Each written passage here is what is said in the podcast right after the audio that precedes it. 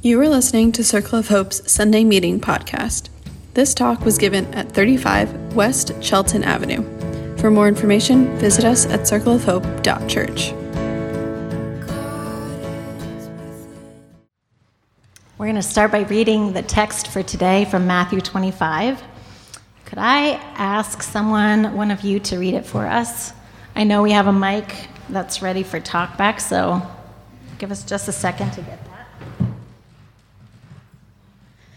Anyone willing to be our reader? Just the slide and the next one. Lindsay will. Thanks, Lindsay. She's right up here in the front.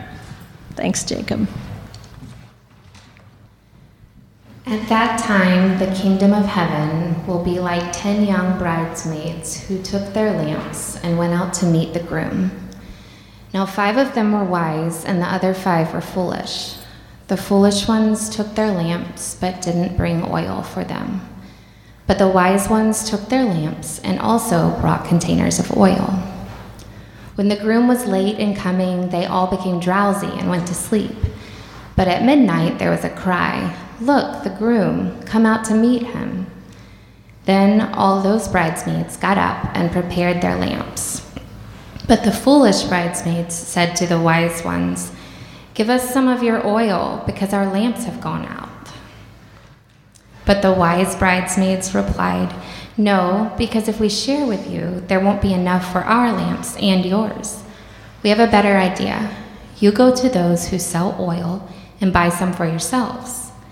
But while they were gone to buy oil, the groom came. Those who were ready went with him into the wedding. Then the door was shut.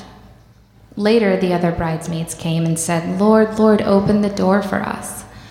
But he replied, I tell you the truth, I don't know you. Therefore, keep alert, because you don't know the day or the hour. Thanks, Lindsay. Let's pray before we go on. God, make your presence known to us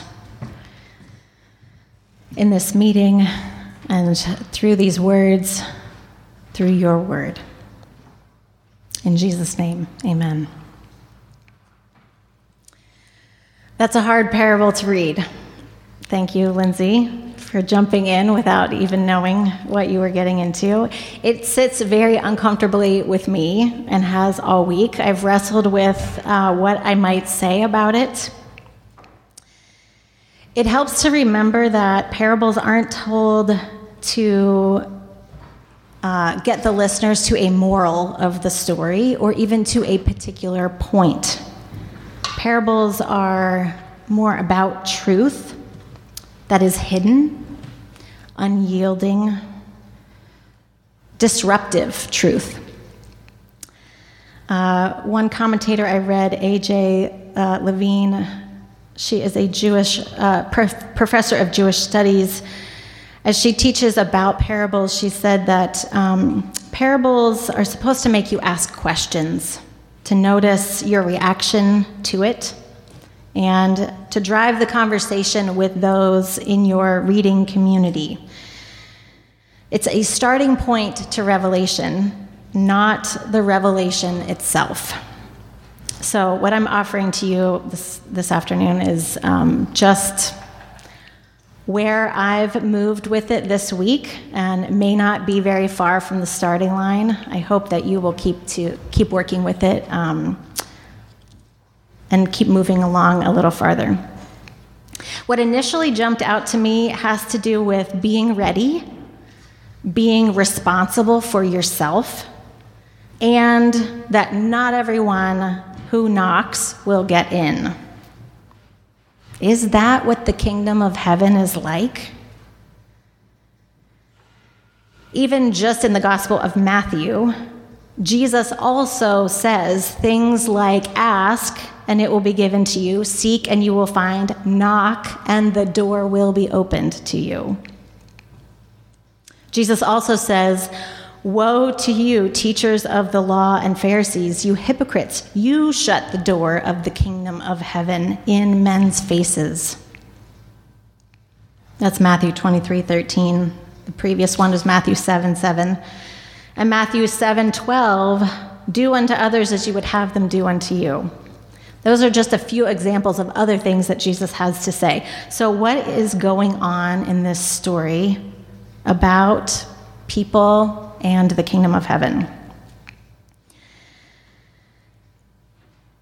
It's located in the Gospel of Matthew, and when Jesus tells this parable, he is approaching his death. He goes outside the city of Jerusalem. He's on the Mount of Olives with the disciples, and they're looking at the city. And the disciples point to the temple, and Jesus predicts the destruction of the temple. And the disciples ask, What are the signs of your coming and the end of the age? Jesus said, Many will claim to be the Messiah. There will be lots of wars. He goes on to describe the end of the age. He said, But this is just the beginning. These are the signs, but the day and the hour no one knows. And then he tells this parable along with two others. And all three of them seem to be pointing in some way toward this idea of holding on, being ready, living faithfully. The kingdom of heaven will come in its fullness with Jesus' return when all things will be made right. Be ready for that. Live in light of that. I feel urgency when I read this parable. I went to two funerals yesterday. In feeling the weight of grief with those I love, I feel some urgency when I think about all things being made right. This week, a 15 year old was gunned down outside of Fels High School. Just one more of the many students we have lost this year. Uh, we are one year into the, um, the, since Putin launched the military invasion in Ukraine, hundreds of thousands have died. In Iran, schoolgirls are uh, poisoned and hospitalized because of their peaceful protests for freedom. Come, Lord Jesus, come. I feel urgency when I read this parable. The bridegroom should have been there. Why the delay? What is he doing? It's getting dark. They are tired. It is midnight. It is well past the time for a wedding. Of course, the bridesmaids fall asleep. All of them, the ones with more oil and the ones without. They're human, their bodies need rest. The, uh, it's, it's worth noting that they're not called foolish because they fall asleep, interestingly enough. The foolish ones are called foolish for not bringing more oil, because the wise ones also fell asleep and they're not called foolish. So I guess the foolish ones assumed that they had everything that they need. They presumed things would happen on what seemed to them a reasonable time frame. They were anticipating the wedding feast, but it doesn't happen that way. The night comes and deepens, and time stretches on as they wait. Maybe their job isn't just to wait for the groom, but to be ready. And when he finally comes and it's time, they are not ready. They have no more oil. Their lamps have gone out.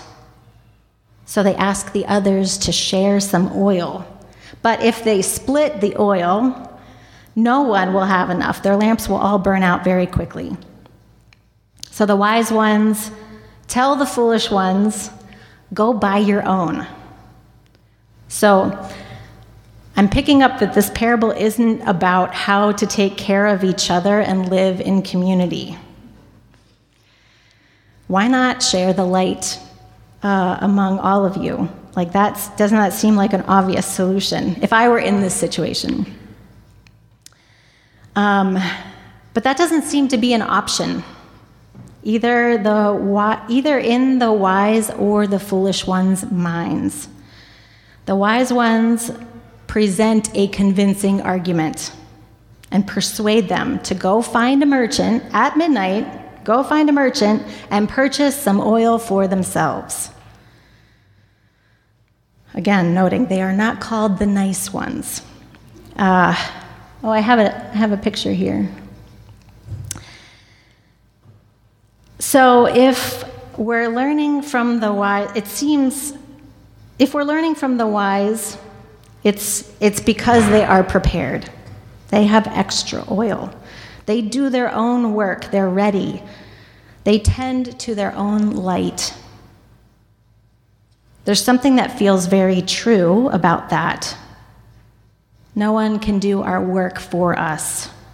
We can't borrow someone else's faithfulness or someone else's process or assume that their light is can function as ours. I read their wisdom as a, as a, a call to not give up, to not stop anticipating and living for when all things will be set right. And we each need to do our own work in that. On the other hand, Nadia Bolz Weber um, pairs this parable. I love what she does. She pairs this parable with a verse in Revelation 22, which is all about John's vision of the end times. And it says, In the city of God, they will not need the light of a lamp, for the Lord God will give them light. She points out that the groom must have had his own light. They could see him coming. Someone called out, See, he's coming. Get ready, wake up. So, what if the foolish bridesmaids aren't foolish for not having enough oil, but for listening to the wise ones who convinced them that they needed to have enough for themselves? She points out all the time and the energy and the money that they waste going to try to get their own oil because someone shamed them for thinking that they could never approach the Lord out of their lack. Rather than just trusting that the light, the light of those around them and the light of the groom that is coming was enough, they assumed they had to provide their own. And then they were so consumed with shame for not being enough that they busied themselves trying to fix it. So much so that they missed the whole wedding banquet, they missed everything. She says, Of course, the bridegroom said, I don't know you, when they came knocking, because they hadn't come to him in their need and lack and want because Jesus knows us not by our independence from Him, Jesus knows us by our need of Him, for which we should never be ashamed. She writes, They, perhaps like us, not unlike us, mistakenly assume that all God is interested in is our strength and our preparedness and our goodness when what God really asks of us is to know our need for Him. You can look at this parable from different ways. Maybe you are aware of your need and are trusting Jesus is enough. Maybe you need oil today, you feel burned out and exhausted. Maybe you're listening to voices that have you convinced that you're not enough, and you're running around pouring time and energy and money, working to be enough, to take care of yourself. I can identify with both the foolish and the wise in different ways at different times. There has been a lot of talk in the past two weeks uh, about this plan for our congregation to stop cells and Sunday meetings after Easter. And for some people, it's a relief. and it's energizing to finally take some action to interrupt old patterns and to create space for a different kind of practice and way of being together. It's almost like this is the important work of trimming our wicks. Another, another translation uh, describes when they wake up and they get their lamps ready, that they trim their wicks it might be like the important work of trimming our wicks so that we can keep our lamp burning with light to shine. For others of you, uh, this disruption feels unnerving and foreboding. Like, what's going to happen in three months from now? I need community to live in the light, in light of the kingdom of heaven. We aren't cutting that off. We are organizing very intentional ways to stay connected, to rest and to play, and to serve and to worship. But we each have to do our own work. This season that we are approaching does require a posture of readiness. We're not off.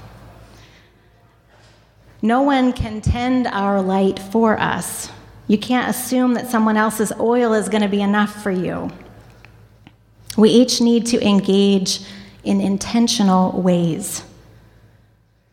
Doesn't mean that you have to be the one organizing a camping trip or hosting people at your house. You might just barely be able to show up. But that's enough. You may need to rest and play and just be present.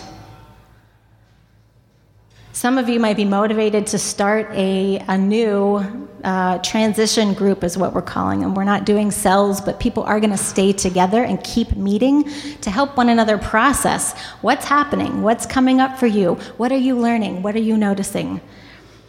Maybe new transition groups will form. Um, we are going to help each other play and serve and worship together in new ways. There will be congregational meetings happening once a month that Ra and Rebecca will be leading us through. They have a plan drafted already, and they're helping to draft a plan for what happens when we return together in July 9th. How will we work with our learning and our experiences? How will we center the voices of the marginalized and have accountability structures that reflect that? What questions are we asking? What's rising to the top? What's energizing us? Where is God leading us next? We're doing this together so that we can enter a period of discernment and creativity. There will be space to rest and recharge. There will be new experiences that give us perspective on ourselves, the communities around us, people to know, and places uh, to be that help us to notice the light of the bridegroom coming. I was just at yesterday, in addition to the other, to the two funerals. I was also at the African Episcopal Church of St. Thomas yesterday for a three hour workshop uh, for clergy and musicians on singing African American spirituals with integrity. And after a morning of grief, I wasn't sure that packing in another thing was a good idea.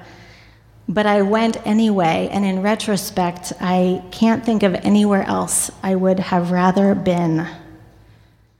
We, un- unbeknownst to me, we became the impromptu choir, and we sang for three hours.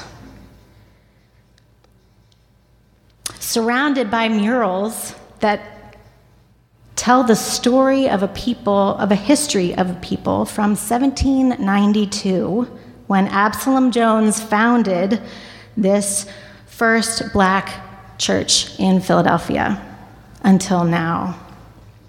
We heard the history. They have a local resident historian in their congregation who joined us to walk us through the murals that literally surrounded us.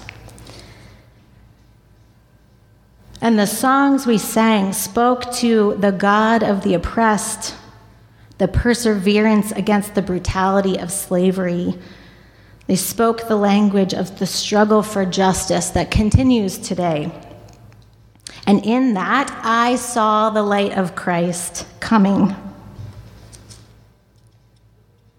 and hope for the kingdom of heaven feast. And the long wait of the light of the faithful saints who have kept their lamps burning. All of a sudden, this made this parable made so much more sense to me on a different level. It put even our struggle as a church in perspective and gave me hope uh, to stay ready, to be ready. There is important work, discernment work, that we want to do together for the next step. What better way to be prepared than to admit our need for Jesus? Doing anything that requires God is an act of faith. Instead of God and coming to God with uh, your plans and expectations for how things should go, one reading of this parable suggests that coming in your lack and your need is enough. If you can stay, trusting the light of Christ will be enough for us to show us the way to the feast. No one knows the day or the hour. Times are urgent. People are hurting. You may be hurting. The people around you sure are. Let's prepare to enter this Easter season with the faith to do our own work, even while resting, and admit our need. Because in the city of God, they will not need the light of a lamp, for the Lord God will give them light. Amen. Take a few moments of silence, and then there'll be space for you to talk back. Thanks for listening to Circle of Hope's Sunday Meeting podcast. If you want to talk about it or get connected, visit circleofhope.church. You can also find us on Instagram or Facebook at Circle of Hope Net.